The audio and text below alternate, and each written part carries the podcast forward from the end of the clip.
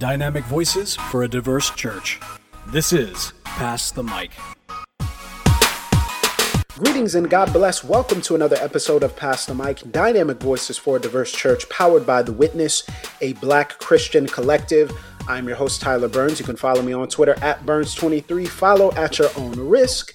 And I'm so excited about today's episode because it's a little bit different. You're not going to be hearing from the man, the myth, the legend, Jemar Tisby today but you're also not going to be hearing from me either. Now, I know this is interesting, but we have a special treat for you. Since 2015 or 2016, when the first of the viral videos and hashtags started to emerge um, on the internet and on social media, we have been talking about Black Christians being forced or choosing to leave white evangelical spaces. This culminated in a 2018 article written by the New York Times journalist Campbell Robertson entitled A Quiet Exodus Why Black Christians Are Leaving White Evangelical Churches. And we have been interacting since that time with dozens, maybe even hundreds, perhaps even thousands of Black Christians who have similar, if not the same exact story. The second that they spoke out about their brothers and sisters who are dying in the streets, the second that they mentioned the injustices that they saw around them, they were ostracized and marginalized in their places of worship.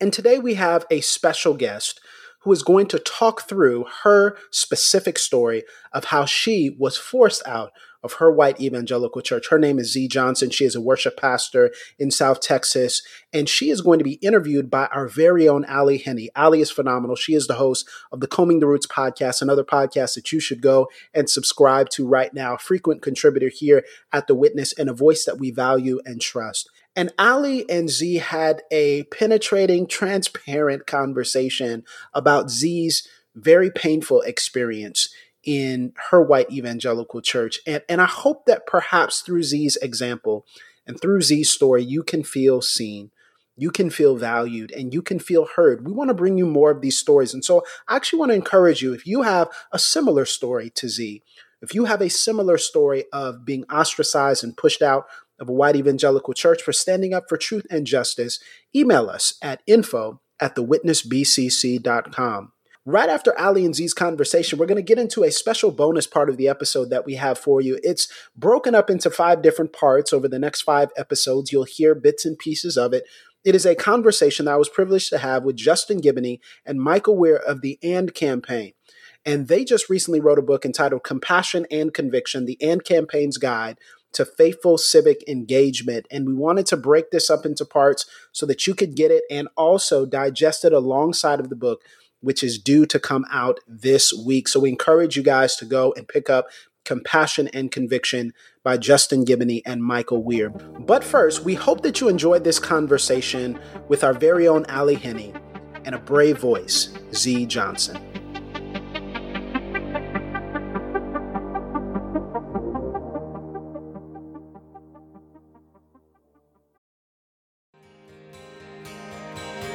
This episode is brought to you in part by Baker Publishing Group.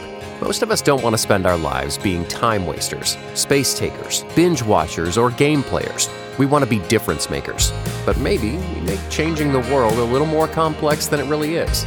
Making a difference isn't measured by a viral post or a name on a building. It isn't determined by a following or a fan base. Want to make a difference? Focus on just one person at a time. That's the secret of the way of Jesus. In his newest book, One at a Time, Kyle Idleman invites us to better understand the surprising habits of Jesus and the power of small things done with great love. He challenges true disciples to fully commit to the unexpected Jesus way of changing the world by loving people one at a time. Baker Bookhouse is pleased to partner with Christianity Today to offer a special discount on your copy of One at a Time. Visit bakerbookhouse.com by February 28, 2022, and use promo code ONE2022. That's O N E 2022 to receive 40% off with free shipping.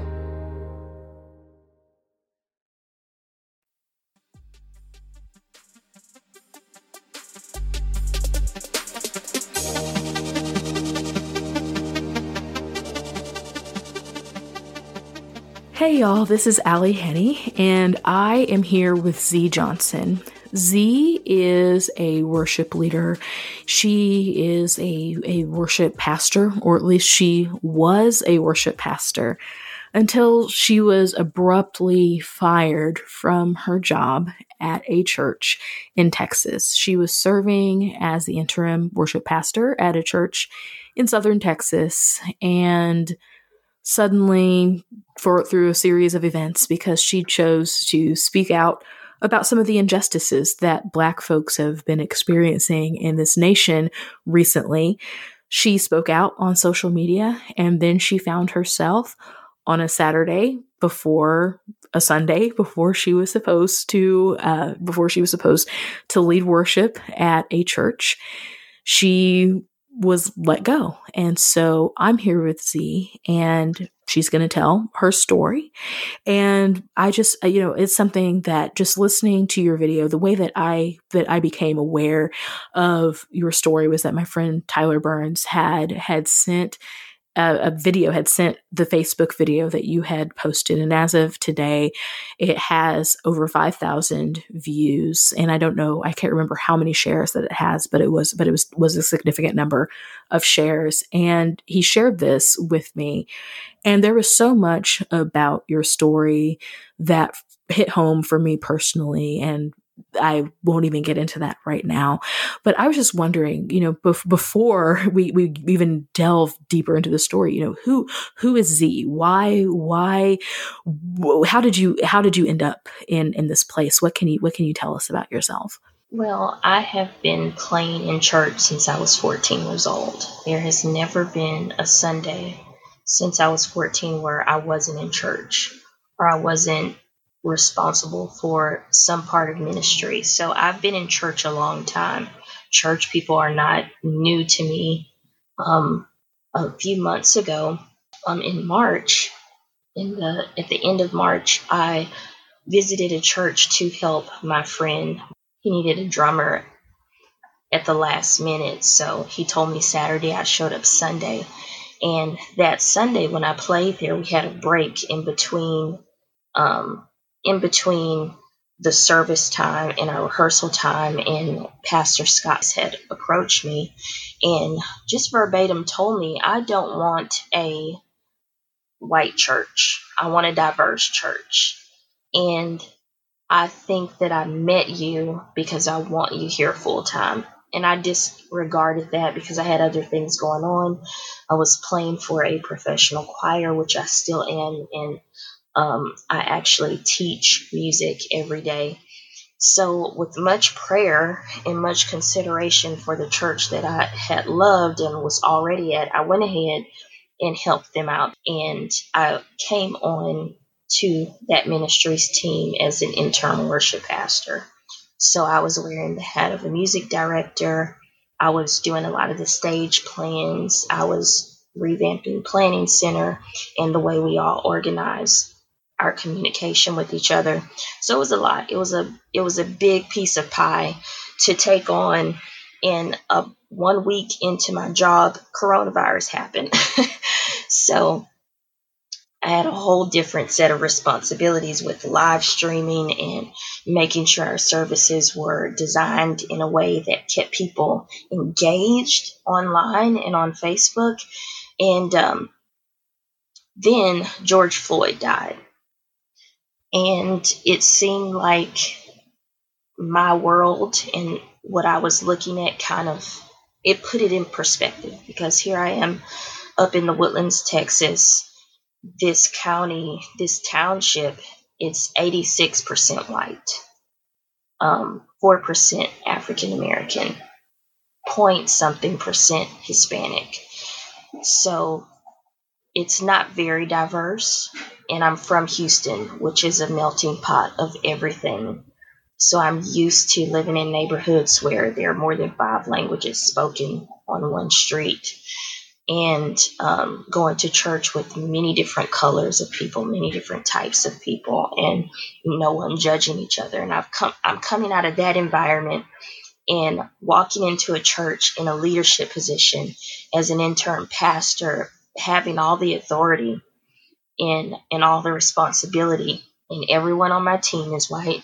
Everyone on every other creative team surrounding the music ministry is Caucasian. I was the only black person at that church. Um, there might there there is a handful of Hispanic people, but literally only about two families out of about 200 people. So that it's not very diverse at all. And um, George Floyd died put some things into perspective for me, and and kind of made me question you know, I've been out here for a long time. Most of all the music ministers and musicians that I know in this area are Caucasian because the demographic is 86% Caucasian.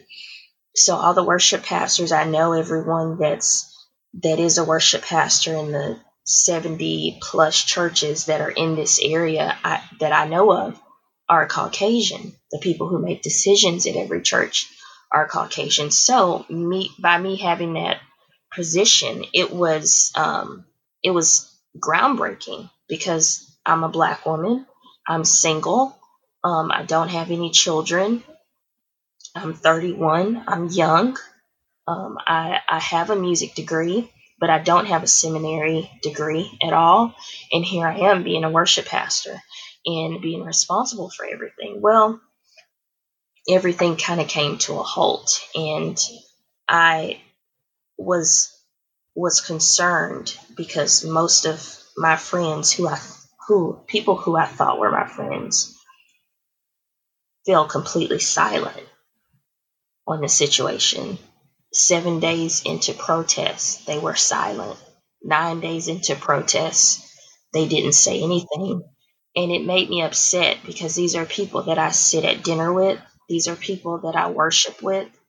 These are people that, that I'm sitting in Bible study with.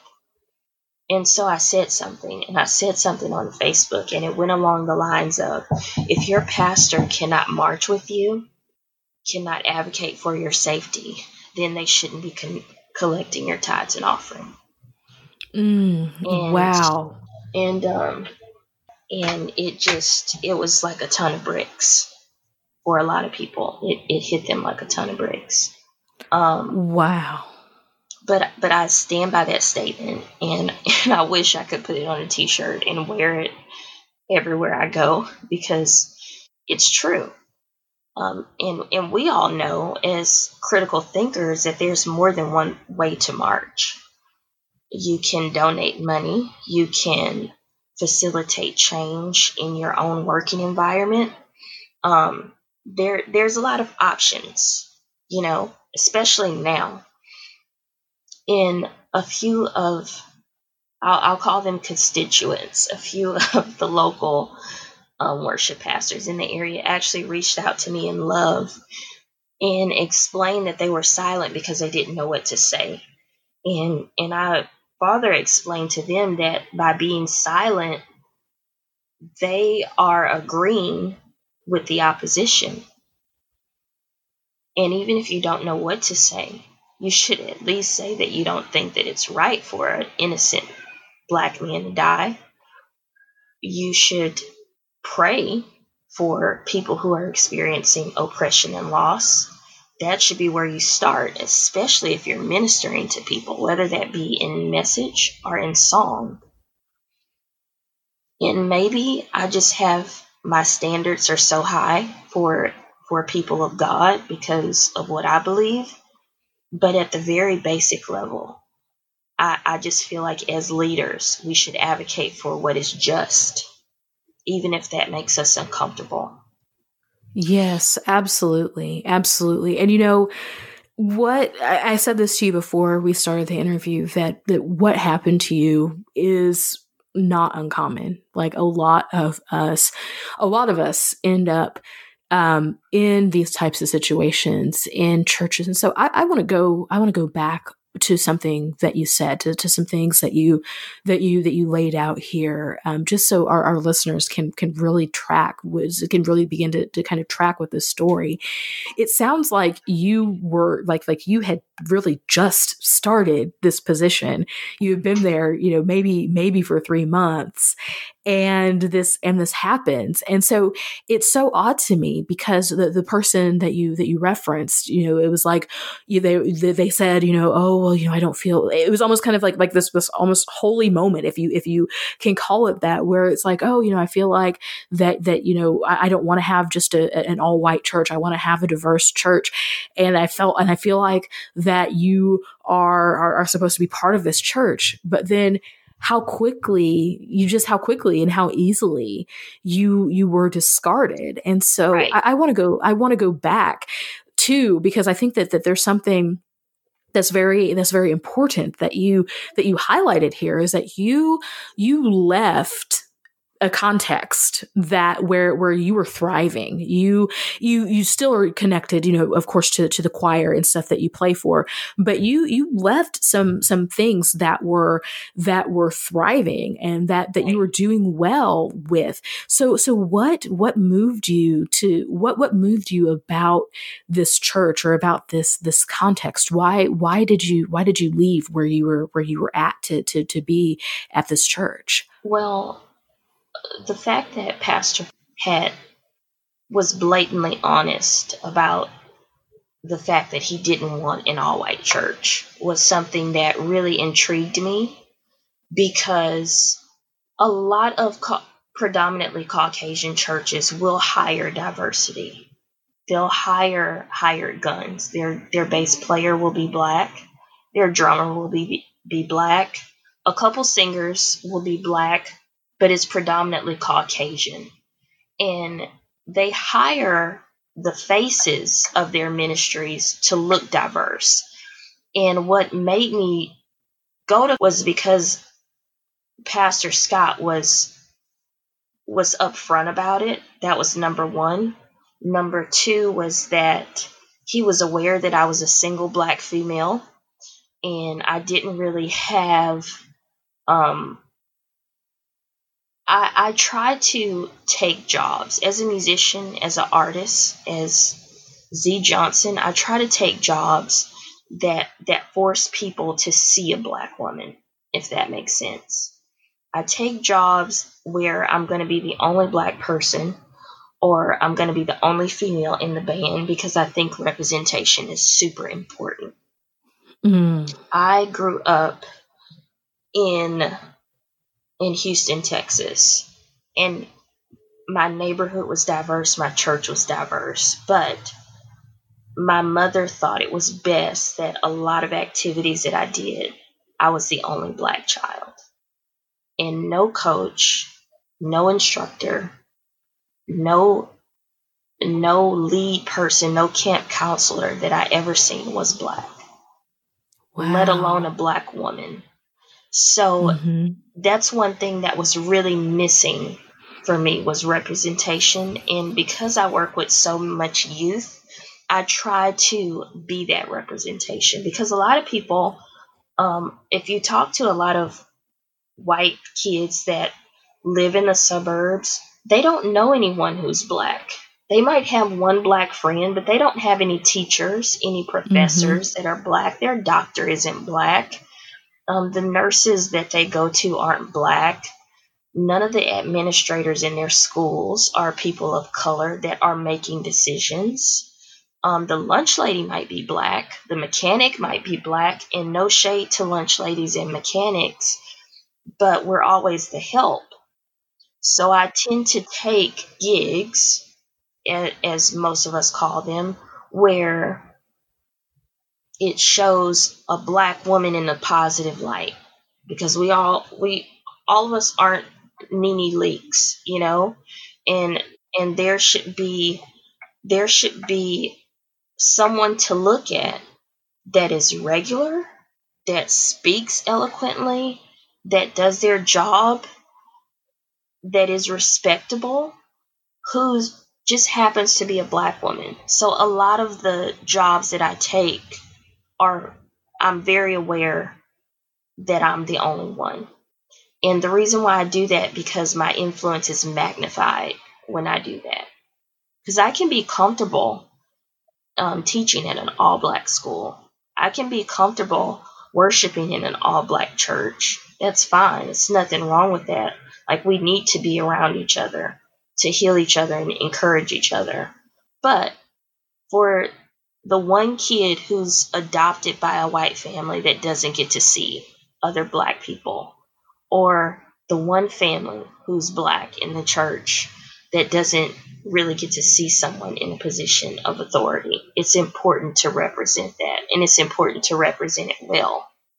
So that's why I chose that. I left a church where I was thriving and had plenty of opportunity where they would seat close to a thousand people on a Sunday. I left that to be amongst 200 people for less pay to represent because I was in an area in Conroe, Texas, where the percentage of black people that live there are 8%. So, so that's why I moved because I, I want to be part of the change that I want to see. And I can't make any changes if I'm sitting on the sidelines. Well, you don't have any black people in your church.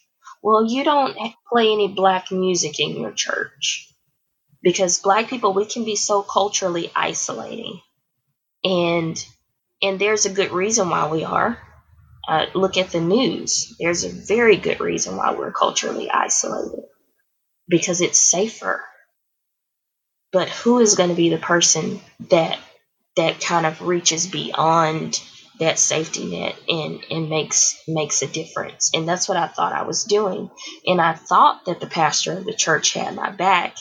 And when I called to the carpet, the funny thing is, my statement wasn't even in regards to the church that I was serving at because they were treating me very well. I was very respected and I was very well liked and still am by most of the 25 people that were on my team. But when push came to shove, they chose a narrative that I don't feel comfortable with. So I'm glad that it happened because if you are willing to be silent, I always say your silence screams. If if you're sitting there and cars are zooming across the hi- highway and someone who can't see starts to walk across the highway, are you going to sit there and watch it happen or are you going to say something? And even though we're we're miles and miles away from George Floyd and where he was, and we aren't facing the same thing legislative in on a legislative arena, Christian in you should have something to say about injustice. The God in you should should not agree with things that aren't right. And that's what I was calling to the carpet. And I still do. And I still stand by that. So that's that's the reason why I took that job was because um, I am fueled by the fact that we don't see enough of us. We see enough of the ratchet, we see enough of the loud, we see enough of the angry, but do we see enough of the eloquent? Do we see enough of the excellent? Do we see enough of just black people being remarkably great at whatever they do. We don't see enough of that. It's not mainstream. It's indie right now. And we're trending, but it's still it's still not mainstream. Yeah, yeah, you know, you you bring up a very um interesting point I think about about representation and about placing yourself in a space where you can be be a representation not just for the black people who who might uh, be in a space but also giving white people the opportunity to be able to experience black leadership black authority because you're right there are a lot of white people who never in their life do they ever have a black teacher do they ever have a and it might be you know uh, maybe until they they get to college or graduate school for mm-hmm. for some but but a lot of black people end up, or a lot of white people rather, end up in a situation where they they never have a, a, a black authority figure in their life. They they never see a black person in any type of position other than being the help. And so I think that that is a, a unique space that that certain people um, are definitely are definitely called to. Um, could could definitely say, you know, I, I have I've spoken with a lot of Black people who feel called to to be in those certain types of of spaces and to in a way um, in a way to to build bridges, as it were between between our community and and theirs and i think that a lot of black folks joined or joining maybe not we're not joining maybe as much but i know a lot of us showed up in white churches believing kind of this this idea believing in this dream of okay you know a pastor tells us that that they don't want a church that is all white. And so we show up thinking, okay, cool, you don't want a church that's all white. So that must mean that you're that you that you're not racist, that you're that you're gonna that I'm gonna be there, that I'm, that I'm gonna be treated well, and that you're gonna be there, you're gonna you're gonna see the um, issues that that that are that are in my community, the issues that that press against my community, namely racism. And because you you want me to be there, you are going to care about these things too. Right. And then and then you know we we get into the context, and uh, it often seems like I, think that that you that the, the story that you shared. I mean, it, it it plays into a certain script. It's like they they want want us there. They want our black body there. I think that there often is a genuine there there is a, a genuine desire for I, there's I think that that there are some churches that just kind of are playing into playing into a trend, kind of playing into what seems right, um, what what seems right, but it's not really a conviction. But I really do believe that there are some pastors that really do that they really do want a church that's diverse. They really do want to serve communities of color. But what ends up happening is that they don't know how to do that. They don't, they, they aren't equipped to do that. They aren't equipped to be able in, in this day and age, whenever there are just all these, um, different racial incidents that that keep happening and they see in, in some ways it almost feels like that, that these racial incidents have a compounding effect and for for the last six to eight years we we really have been in in a free fall of racism in this country. And it's not that it hasn't always been there because it always has been there. It's always been an undercurrent if not the the overt thing that's there. But we are at it we are in a moment of a lot of people are referring to it as a racial reckoning. I think that there's a new layer that that technology and that our connectedness as a as a country as a society but also as a world. There's there's a level of connectedness that we have now that has been able to uncover a level of racism that we only knew about that black folks we we knew exactly. because we had experienced it right we had day. seen it every day we, we you know we experienced it we we we experienced the karen in the parking lot yelling at us. Right. We we have and if it wasn't us directly, we know people that experience that. And so exactly. now it's being brought to the public consciousness in such a way that you can't ignore it. And so I think that a lot of black Christians have we, we we've entered into certain worship spaces with the hope. We we there's a there's a pastor telling us that they that essentially that they want us there, that they that they that they care about us. That's but true when the time comes for them mm-hmm. to actually show that and to actually the, the, the rubber to actually meet the road it's right. not there and that sounds very no. similar to to what you experienced so you you mentioned that that you were that you were treated well at the church so so what what do you mean by that was there anything that would have given you any indication that people would that, that that they would have turned on you in this there, way? There wasn't. I was completely blindsided. That's the part that makes this so incredible. And from a shepherd and sheep point of view, this was a church where I felt grounded And I had asked this pastor to be my pastor because we all know, musicians all know, we we have a home church and we have a church that we go to because they pay well. Every musician does that. Every single musician does that. And the people who say they don't are lying. So I was ready to uh, pay my tithes at this church, um, do the whole changeover, you know, change of address form, blah, blah, blah, get involved in home groups. Um, and I had started involving myself with the women's ministry and get obtaining deeper relationships with those women. And I was literally called at 5 p.m. on on May 30th and told to not come back on campus again. And mm-hmm. I there was literally a 9 minute phone call and I asked why. Wow. For for at least 3 minutes and Pastor Scott sat on the phone silent. Wow. And his his answer to me was don't show up.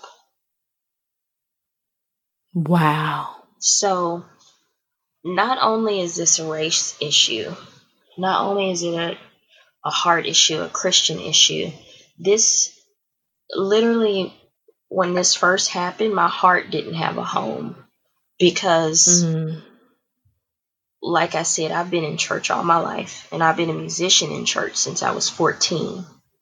So, 14, since I was 14 years old, serving in whatever capacity I could every Sunday, that's a long time, long, long time. In this church, I had just started the position, but I actually have been in and out of this church as a hired gun on Sundays when they didn't have people for about two and a half years. So I wow. knew these I knew these people. Oh wow. I knew these people. Um so it should, it was a different layer of hurt. About three weeks after it happened, I um I was gonna go visit another church, you know, um, our stay at home order was over with. So church, some churches were opening back up to 25% capacity. And I was to go visit a, a, church that I had worked at the year before over summer. And, and I loved, I loved those people. They were, they were just good people. And I started getting ready for church and I, and I literally had an anxiety attack. Wow. So people that wow. think that church hurt is just like a hashtag and it's something to make fun of, and I did it too. I made fun of it as well. It's a real thing. And there are people who, um, when people tell you they don't, they they don't church, they do not church at all. It's not because they hate God. And, and I think a lot of the young people that have left church, we're not anti God. We are anti system we mm-hmm. there are a lot of people that are preaching that are singing that are music directors that are ministers. They don't want to change the world. They don't. They don't want to birth gifts in people. They don't want to see people do well. They have found a way to cash in on an emotional experience for people and they're using that to provide a better life for themselves or supply their egotistical need to belong mm, or be mm-hmm. important. They're not interested in feeding the sheep. They're not interested in being a shepherd. And like you said, this is a new time where where we're going through a racial reckoning. If you if you think about it, 5 years ago, all over the news, all over the country, we were trying to keep kids from not killing themselves because someone said they were fat on Facebook. Some you know, on some on some omnious person made fun of them, so they were hanging themselves in their closets. Five years ago, this these are the same kids that are out in front of the police being tear gassed. These mm-hmm. are the mm-hmm. same kids. Yes. This is the same generation so all this narrative about oh, time has changed and people aren't what they used to be. No, we we have a more we have more truth now. We have more um it's readily available. We don't have to go sit in a classroom or go sit in a seminar or go to a seminary to figure out who God is, what the truth is, or what history really was because mm-hmm. people are exposing it every day and not just American history, but all over the world. All of this is being exposed, and it's and it was already in, information out there, but nobody was hungry for the truth. And now that people have the truth, they're ready to confront things that aren't right. Yeah. And it's just it's amazing to me. I've been to to um, a protest that was here in the woodlands for Black Lives Matter, and every there was every kind of kid there: the jock, the nerd, the skinny kid, the fat kid, the unpopular kid, the homecoming queen. Everybody was there. So this generation is not going to tolerate whatever like was grandfathered in and you and I both know this. We we like you said, we have similar stories. You know, I'm sure that um, if we sat and ran down everyone's experience, it would be so similar in, yeah. in one way or another because it has been normal for us. Just just like watching George Floyd get murdered. Watching that on television is normal and this president had his his his decorum has made white supremacy normal. The way he behaves created the environment for that to be normal. Yes, and I think that you you bring up a lot of really good points just about how we engage with one another, about how we engage this moment. I think it, you know, I, I think it's great that you that you brought the the even the young people into this moment, and it it it definitely is a time of reckoning. It definitely is a time where where we are seeing a, a renewed sense of activism um, that's that's not unlike what we what what I think that our ancestors saw during the civil rights movement, and so we're we're in this time when when I know that you're talking about like information, like the information is there, the information is is readily available, and it seems like that there that there is so there it's we are watching lynchings happen on right. our phones. Right. Like that's like that's that that is out there. That is you you really can't be ignorant at, at, this point. Yet there are a lot of white folks who are who are choosing ignorance, who are who are choosing. And at this point, I just I personally have to to chalk it up to to a choice because how else why why else would would it would it be why why else would would you be so um so resistant. Why else right. would would it be so difficult for for them to to get what is happening? Why else would it why why would they so readily discard us? Why would they so so readily push us away? And there has to be a level of of willful ignorance. And so something that you that you brought out in in your story of of what happened at your church is that essentially, you know, you you had you had you had gone on Facebook, you had you had said what you had to say. You weren't even really talking about your church. You were right. just making a very a very general statement. Yet there's that that that that old saying that that hit dog will holler. Oh yeah. And so it that that's it almost seems like it was like it was it was like a hit dog hollering that mm-hmm. you that then all of a sudden you you get this you get this call. So so if I'm if I'm understanding this correctly, they didn't really ever explicitly say they didn't ever explicitly come out and say oh well you know we're firing you for this facebook post so so what is it that that that caused you to to realize that that that was the thing that it wasn't just because i mean it seems it's so it seems so bewildering because because in your video you talked about how you rehearsed on a wednesday Right. and then on saturday you get this call this nine minute long call where three of the minutes at least were were just kind of spent in in silence of of trying to figure out why. And they i mean they fired you on on on saturday that's you know before sunday that that you know that you need somebody. I, I don't know like eh, how your worship was during the coronavirus or whatever during the time that that that y'all was shut down.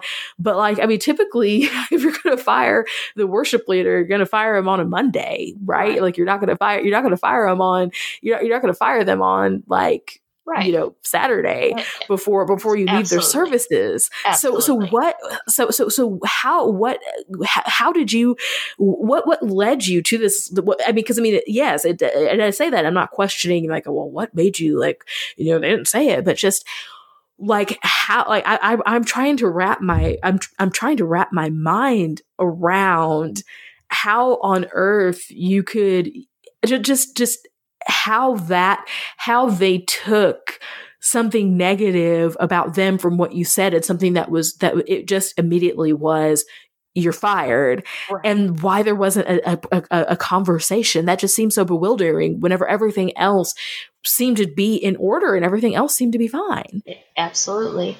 The post that I initially made that said if your pastor cannot march with you or advocate for you, they shouldn't be collecting your tithes and offering or preaching to you.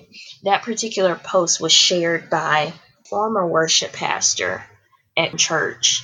He is the one that I went to help out that day when Pastor Scott asked me to come on full time. He reposted my post and in his sharing of of that particular post went along the lines of I cannot believe that with as many churches as Zee Johnson myself is involved with that she is spreading this much hate and divisiveness in the church. And that gentleman is friends with everyone who sits on the board at that church. It's a it's a good old boys club. And this particular gentleman who served as worship pastor for about 3 years, every day he posted his guns, he posted his pro-Trump rhetoric, and I know this cuz I was friends with him on Facebook because he was the worship pastor and he would call up on me sometimes to help him from time to time or like every 3 months, 2 months or so in specifically holidays where they had um, set lists that were were technically difficult. He would call upon me to help. Um, he posts he posts his pro Trump rhetoric, his extremely right politics. He's known on Facebook for trolling people, and he shared my post and accused me of spreading hate and division in the church. The church that he actually quit on and I had to replace him So that's that's where that came from. And after literally he posted his post on Saturday afternoon around I want to say before lunch around five o'clock I was fired. So it was a matter, I believe in my head that it was a matter of the good old boy kind of concept where, you know, hey, um, if my homie don't like you, then we all don't like you. And I believe that's that's what aided in um, Pastor Scott having to make the decision to let me go. And in my conversation with him, I asked him, I said, uh, you know, we're a week after George Floyd died. We are days into these very violent protests, and you're firing the only black person the only person of color at all on your staff. Because there's no Hispanics, no Asians on staff. It's all Caucasian people. And I told him, I said, Are you aware of how this looks? And he just sat on the phone quietly for two minutes and said absolutely nothing. So, like you said, people are choosing to be they're they're willfully ignorant of they don't want to be aware of their own bias. They don't want to be aware of their own prejudiceness because eh, to be aware of it, you actually have to do a lot of self work. And a lot of people don't want to do that. And this church that fired me has yet to make a statement of solidarity with people who are oppressed. They have yet to to say anything. And a lot of my friends who are musicians that I brought into that church to help with vocal coaching, to help um, stand in on certain days when I didn't have other people to fill in spots for the band. They have completely denounced and and completely severed their professional ties with that church permanently because of their decision and lack of solidarity that they show with with people of color.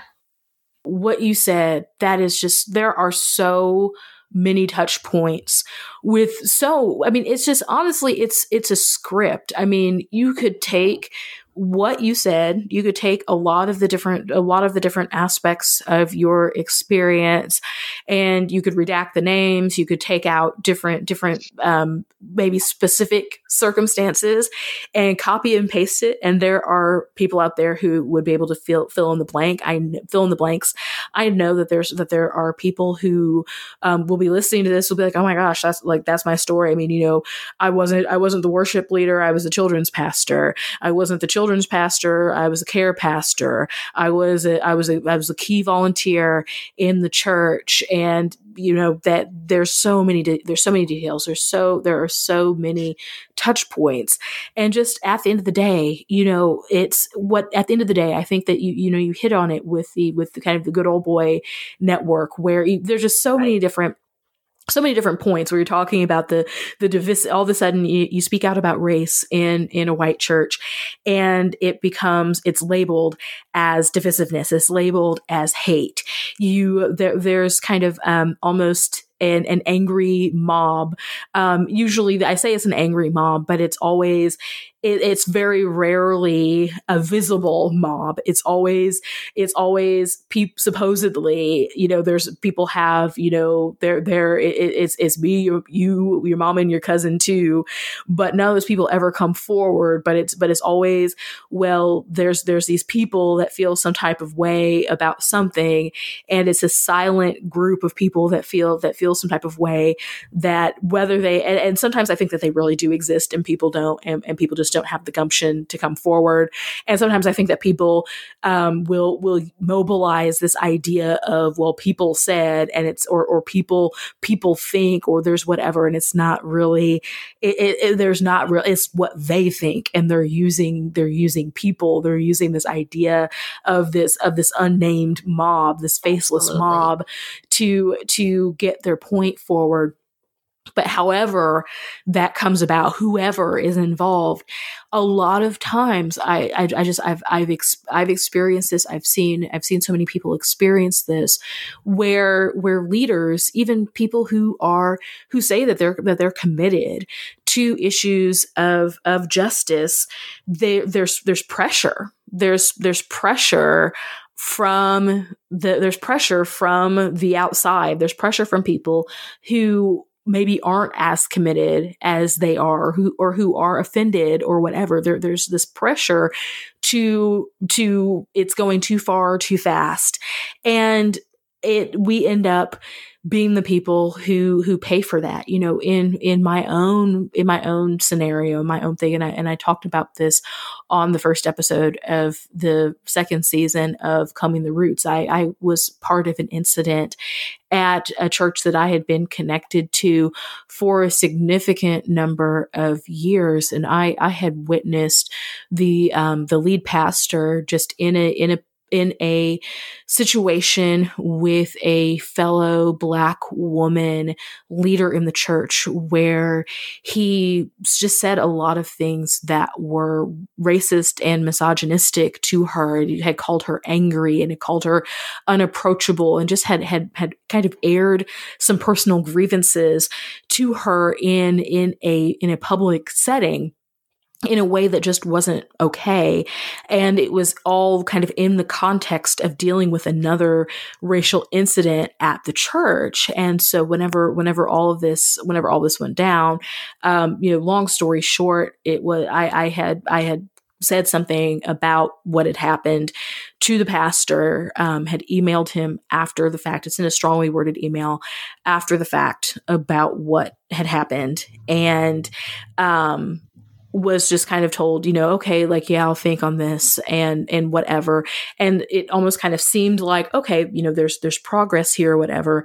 Well, push comes to shove and over a space of, I feel like it was about nine days, the situation went from, went from there, there being this incident and there being this tension to my my friend being told that that she could no longer serve in that they, that that she needed to step out down from ministry to being told that no she didn't need to step down that they that that, that she and her family could continue to serve in ministry to them deciding well you know let, let's go ahead and step down for the time being and then them being asked not to return not to return to the church. And so then you know my part in it was being a witness to to what had happened and being bewildered that they had been removed from the from that they'd been asked to um, leave the church had, had asked to to talk to the pastor had asked had asked to talk to to somebody about this to kind of get more clarity on on what was happening. And then being met with just a bunch of like well we can't talk about this. This is like whatever like like this is an issue that's for the the um, leadership of the church. And just really and there's there's a lot more to the story but just being kind of met with these roadblocks of we know that we did something wrong but we're not going to really own it and we don't really want to talk about it. And there was almost kind of a we don't want to we don't want to talk about it especially with you, um, kind of, kind of, um, kind of tone to it.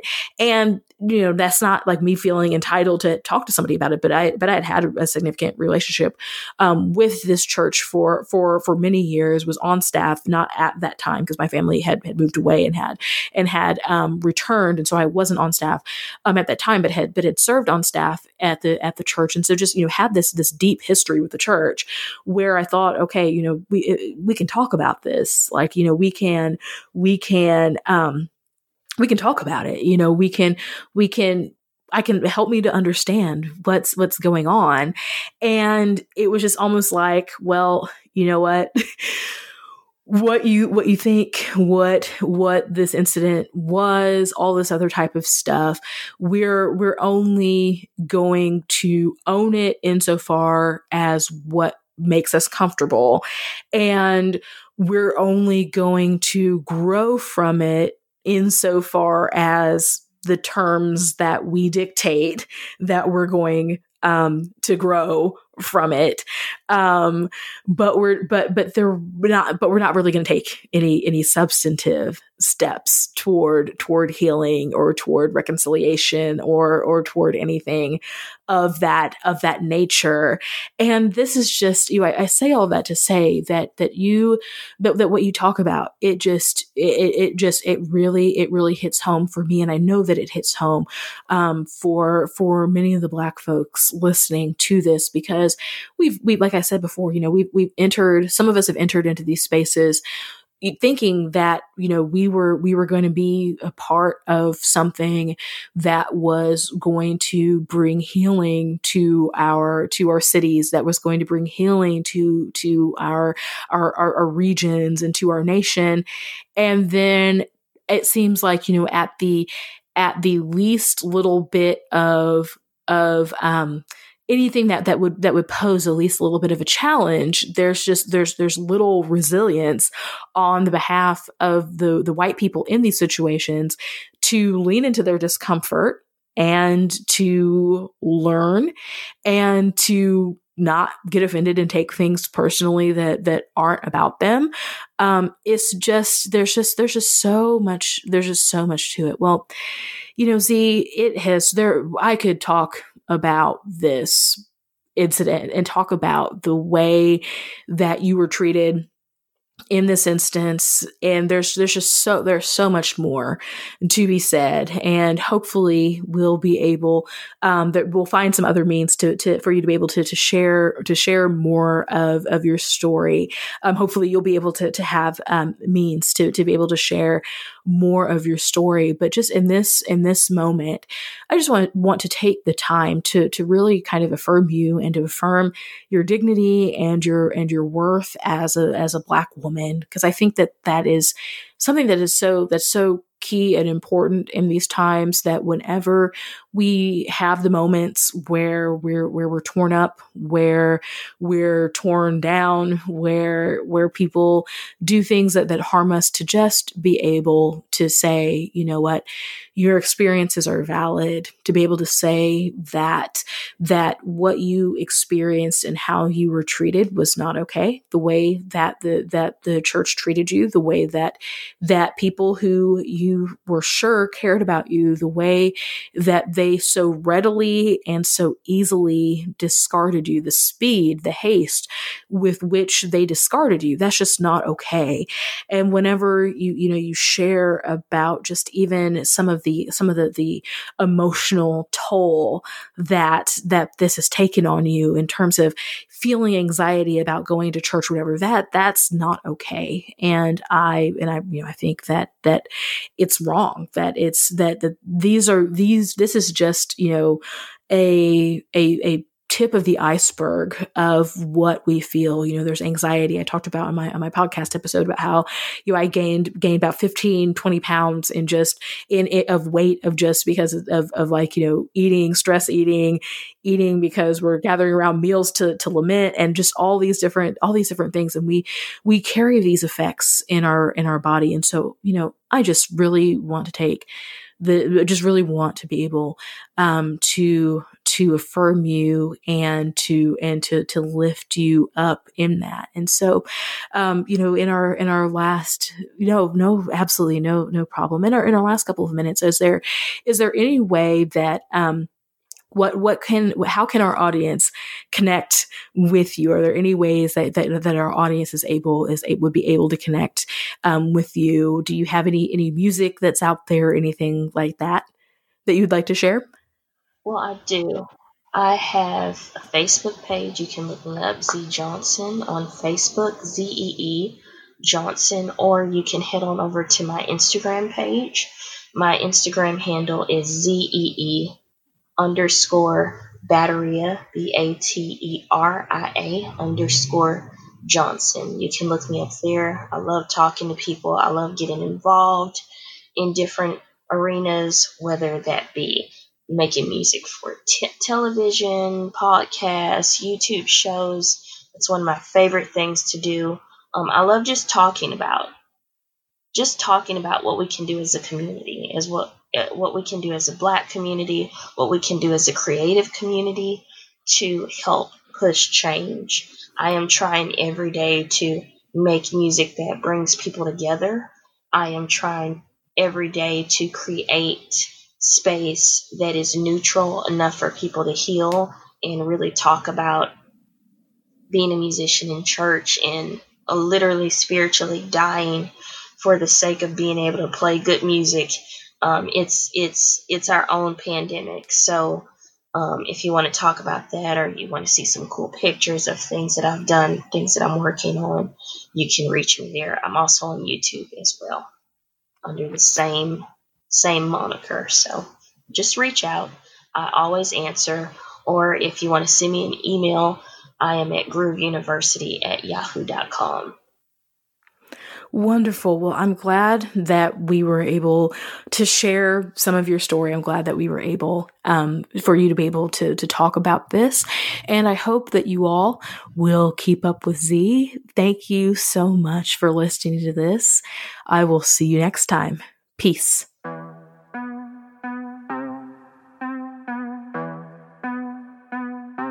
Well, hey, everybody, this is Tyler Burns, and I'm sitting here with Justin Giboney and Michael Wear of the AND Campaign, authors of Compassion and Conviction, the AND Campaign's Guide to Faithful Civic Engagement. And I really wanted to ask this question because I had the privilege, Justin, of being with you at the AND Campaign launch in Atlanta in 2016 just considering the way that the political climate has intensified, has the approach of the AND campaign shifted from its initial goals? And what's changed and, and what's also stayed the same with the way that the AND campaign approaches this intense cultural climate? Man, that's a really good question. I think all of this is kind of God's timing. And so I don't, I don't know that we have necessarily changed in direction or anything like that, but we've certainly grown. I think we've uh, been able to articulate what we're trying to say a little better as we've kind of learned as we've gone back and forth and traveled the country, speaking to churches and faith organizations.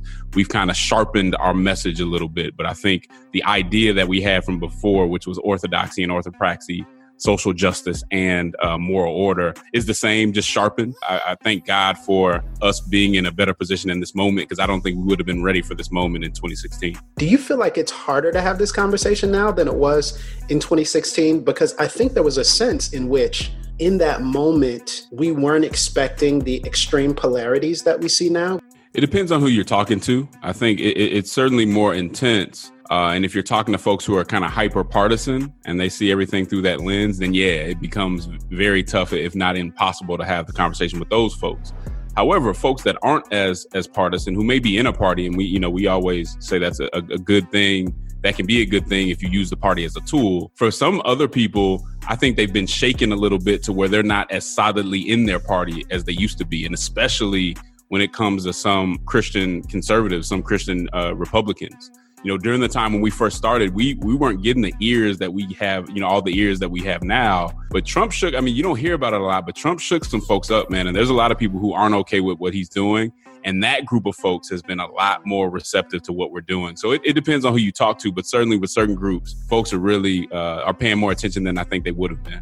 Oh, look, Christian political engagement is going to be and should be different depending on the times you're in the principles stay the same, but the discernment of what's happening in the moment, how how God is moving, is going to change. So, I mean, that that's one of the reasons why a framework is important. That's why you know the, the, the book is written that folks can apply the lessons from the book today, five years from now. The one piece I'd say about this moment we're in is just to build on what Justin said. Is it's interesting. It would seem counterintuitive, but yes, as polarity and polarization has risen, what that does is it creates more space. Our, our message is much much more stark. It shines through even more clearly when there's a veneer of comedy and everyone getting together, even if you dig under the surface and you see all the conflict and all the people who are getting left out under the, you know, beneath the veneer, that veneer is gone. you know, I think uh, right. everybody seems to acknowledge now the, the kind of moment we're in when it comes to our, our toxic polarization, and, and and that's that's something we want to pierce through.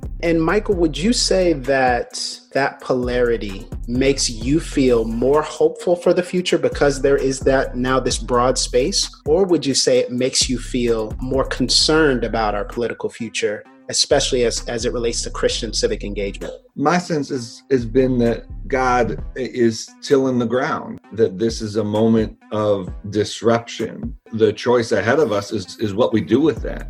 If we're looking to actually see what God is doing, if, if we actually stare the disrepair that we're seeing in the face, or if we just try and run away from it, avoid it, mm. pacify things, and as long as things can get back to normal, we'll be good, then we won't use this moment of disruption for good of our neighbors. So, I, I mean, I think I'm hopeful. I always see possibility, but that doesn't mean that we're we're going to grab hold of that possibility. That's up to citizens. That's up for up to Christians and and other citizens to acknowledge the moment for what it is and recognize that we need to move forward. Well, gentlemen, the book is Compassion and Conviction, the AND Campaign's Guide to Faithful Civic Engagement. Justin Giboney, Michael Wear of the AND Campaign, thank you so much for your work and thank you for doing the hard work, the difficult work of giving us a framework for faithful civic engagement. We appreciate it. Well, hey, everybody, this is Tyler Burns again, and I hope that you are inspired by that courageous conversation with our very own Ally Henny and Zee Johnson. Again, we are eager to highlight more of these stories here at The Witness. If you have one of the stories or if this sparks something in you that you're currently facing, we would love to hear it. You can email us at info at thewitnessbcc.com, or you can also follow us at The Witness BCC on Twitter and Instagram. Of course, you can also reach out to us on Facebook, The Witness, a Black Christian collective. We're excited about the conversations that are coming up here on Pass the Mic. Be sure to subscribe, rate, and review the podcast on your podcast app of choice to support and follow the work that we are doing here. And of course, if you would like to give financially, you can do so at patreon.com forward slash pass the mic. Well, once again, I'm your host, Tyler Burns, and on behalf of the entire team here at The Witness, we look forward to seeing you soon on the next Pass the Mic.